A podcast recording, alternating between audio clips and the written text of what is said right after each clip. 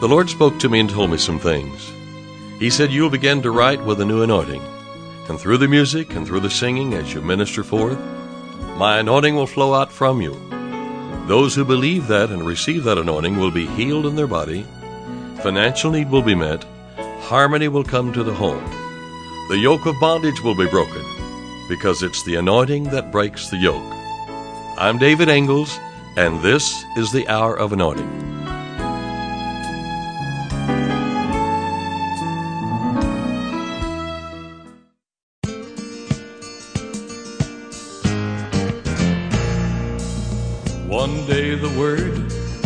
Came walking down the road on his way to Jairus' house. And a certain woman with an issue of blood heard that he was healing, doing good. She said with her mouth, If I can touch his clothes, I know I will, I know I shall be whole. Crowded through the crowd, ever so bold. She touched him and she was made whole. She laid hold on the word, she laid hold on the word, and it worked for her. Yes, it worked for her. She laid hold on the word, she laid hold on the word, and it worked for her. Was made whole. The word turned about to see in the crowd who touched me, who touched me, he said. The woman now healed, trembling fell before him, told him all the truth and what she did. He said to her, he called her daughter, Daughter, your faith made you whole. Go in peace, don't worry anymore. Go your way, continually behold. She laid hold on the word, she laid hold on the word, and it worked for her. Yes, it worked for her. She laid hold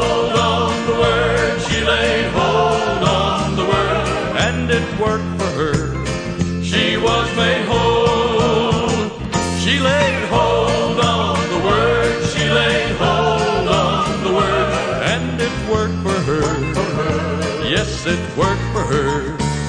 She laid hold on the word, she laid hold on the word, and it worked for her. She was made whole. Yes, it worked for her. She was made whole.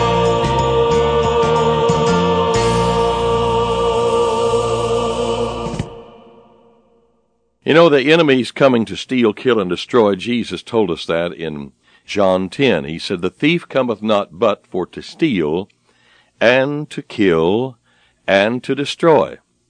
And he doesn't always come wearing a red suit with a pitchfork in his hand and a long tail dragging behind him. It comes so subtly in so many ways.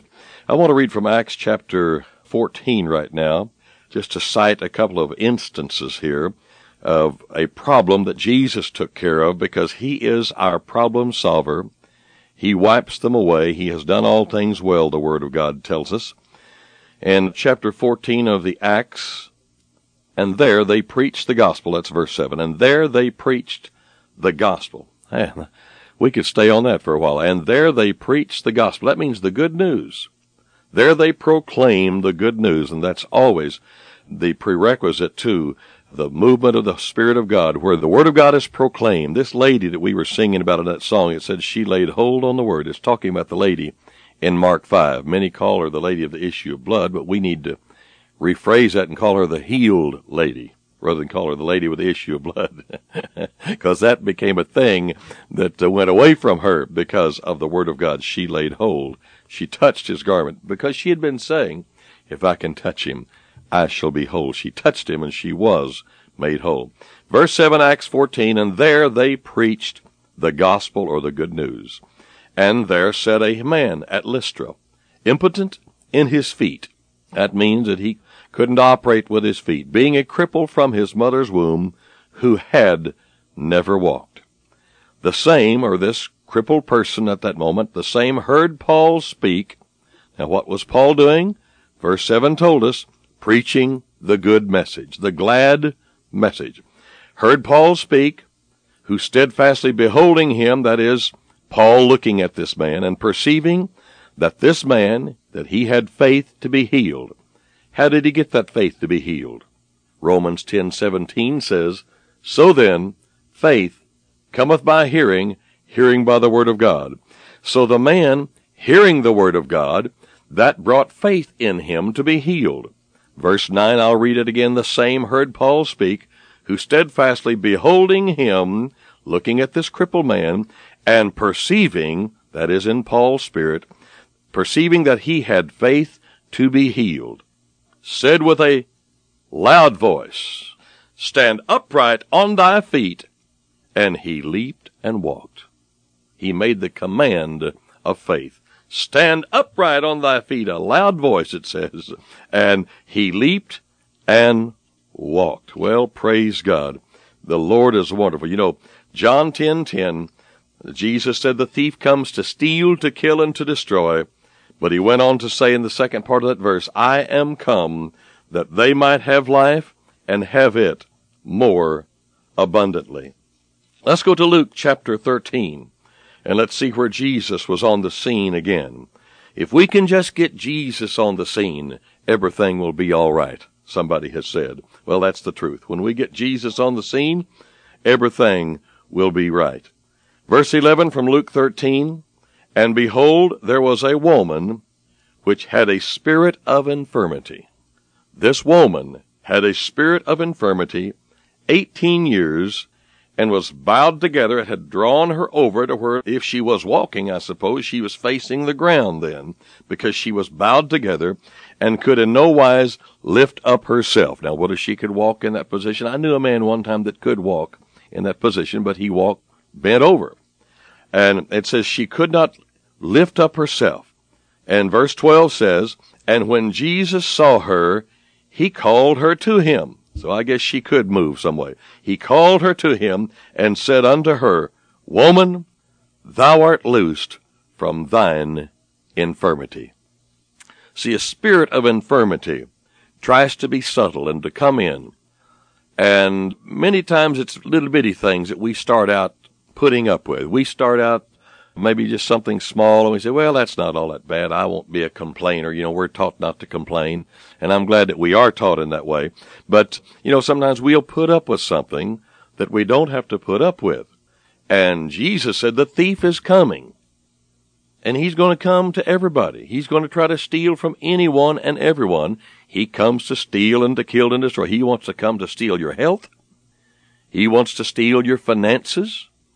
There, if we'd read in Mark 5, we'd read where this woman with her problem, she kept going to physician after physician and spending whatever that she had in the way of finances and spent all that she had and wasn't any better, but she was growing worse. But praise God, she heard about Jesus. Somebody was preaching or telling or proclaiming about Jesus. And that's what we're proclaiming on this broadcast today. We're proclaiming and telling about Jesus. And when she heard of Jesus, she said, Well, if I just touch Jesus, I will be made whole. And we know from the Word of God that that's exactly what happened. Here in Luke 13, this lady had a spirit of infirmity. You see, spirits of infirmity bring sickness to us. They offer those things to us. And sometimes they come so subtle that we don't even realize it and we start putting up with it. And I was reading out of the Old Testament this morning, I believe it's in Second Chronicles, where this one particular person said that because he did not seek the Lord, he just went to the physician only. I think it's fine to go to a physician as far as that's concerned.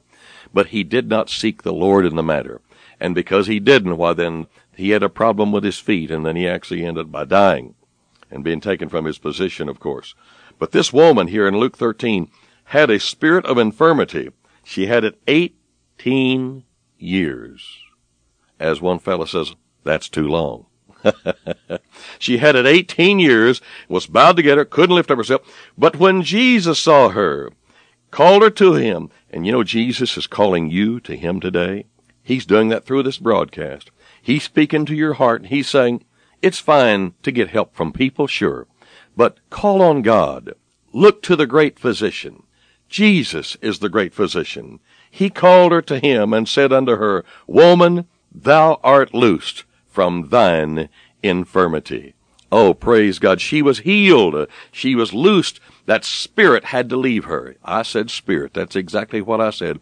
And some of these spirits have been hanging around your place. And they've become familiar to you and you've been tolerating them.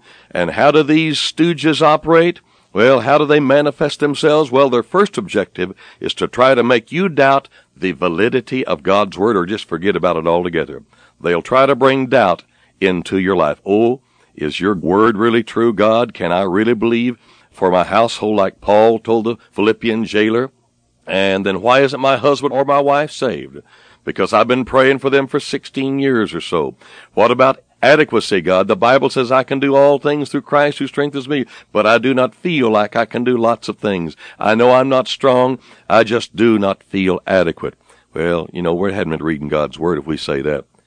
Says we're strong in the Lord and in the power of His might. We can do all things through Christ which strengthens us. Yes, this lady, she laid hold on the Word, and this woman bowed over, came in contact with the Word, Jesus the Word. And these other instances, this man impotent in his feet, he came in contact with Jesus, Jesus the living Word, and he was made whole. He leaped and he walked and you can leap and walk and you can use your fingers again. Arthritic spirits have to go right now in the name of Jesus. We speak it. If you want this prayer, you just reach out and say, Father, I receive the benefit of this command of faith and this prayer today. We're praying for you right now over this broadcast. Father, in the name of Jesus, we confess your word concerning healing. As we do this, we believe and say that your word will not return to you void, but will accomplish what it says it will.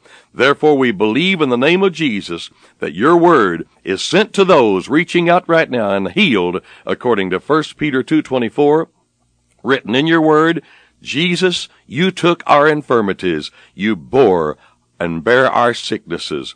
Matthew 8:17. Therefore with great boldness, Father God, and confidence, we say, on the authority of your written word, that this person, my sister, my brother, is redeemed from the curse of sickness, and we refuse to tolerate its symptoms or spirits anymore. Go, infirm spirits, in Jesus' name.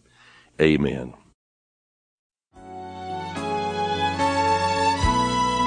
You've been listening to The Hour of Anointing. To order David Ingles products, including music CDs and downloads, soundtracks, and songbooks, call us toll free at 1 877 34 Radio or visit us online at diministries.org. And while you're there, check out audio archives of past programs, including today's broadcast. Our mailing address is David Ingles Ministries, P.O. Box 1924, Tulsa, Oklahoma 74101. When writing, please include an offering for radio time along with the call letters of this station. Tune in weekdays at this same time for the Hour of Anointing with David Ingles.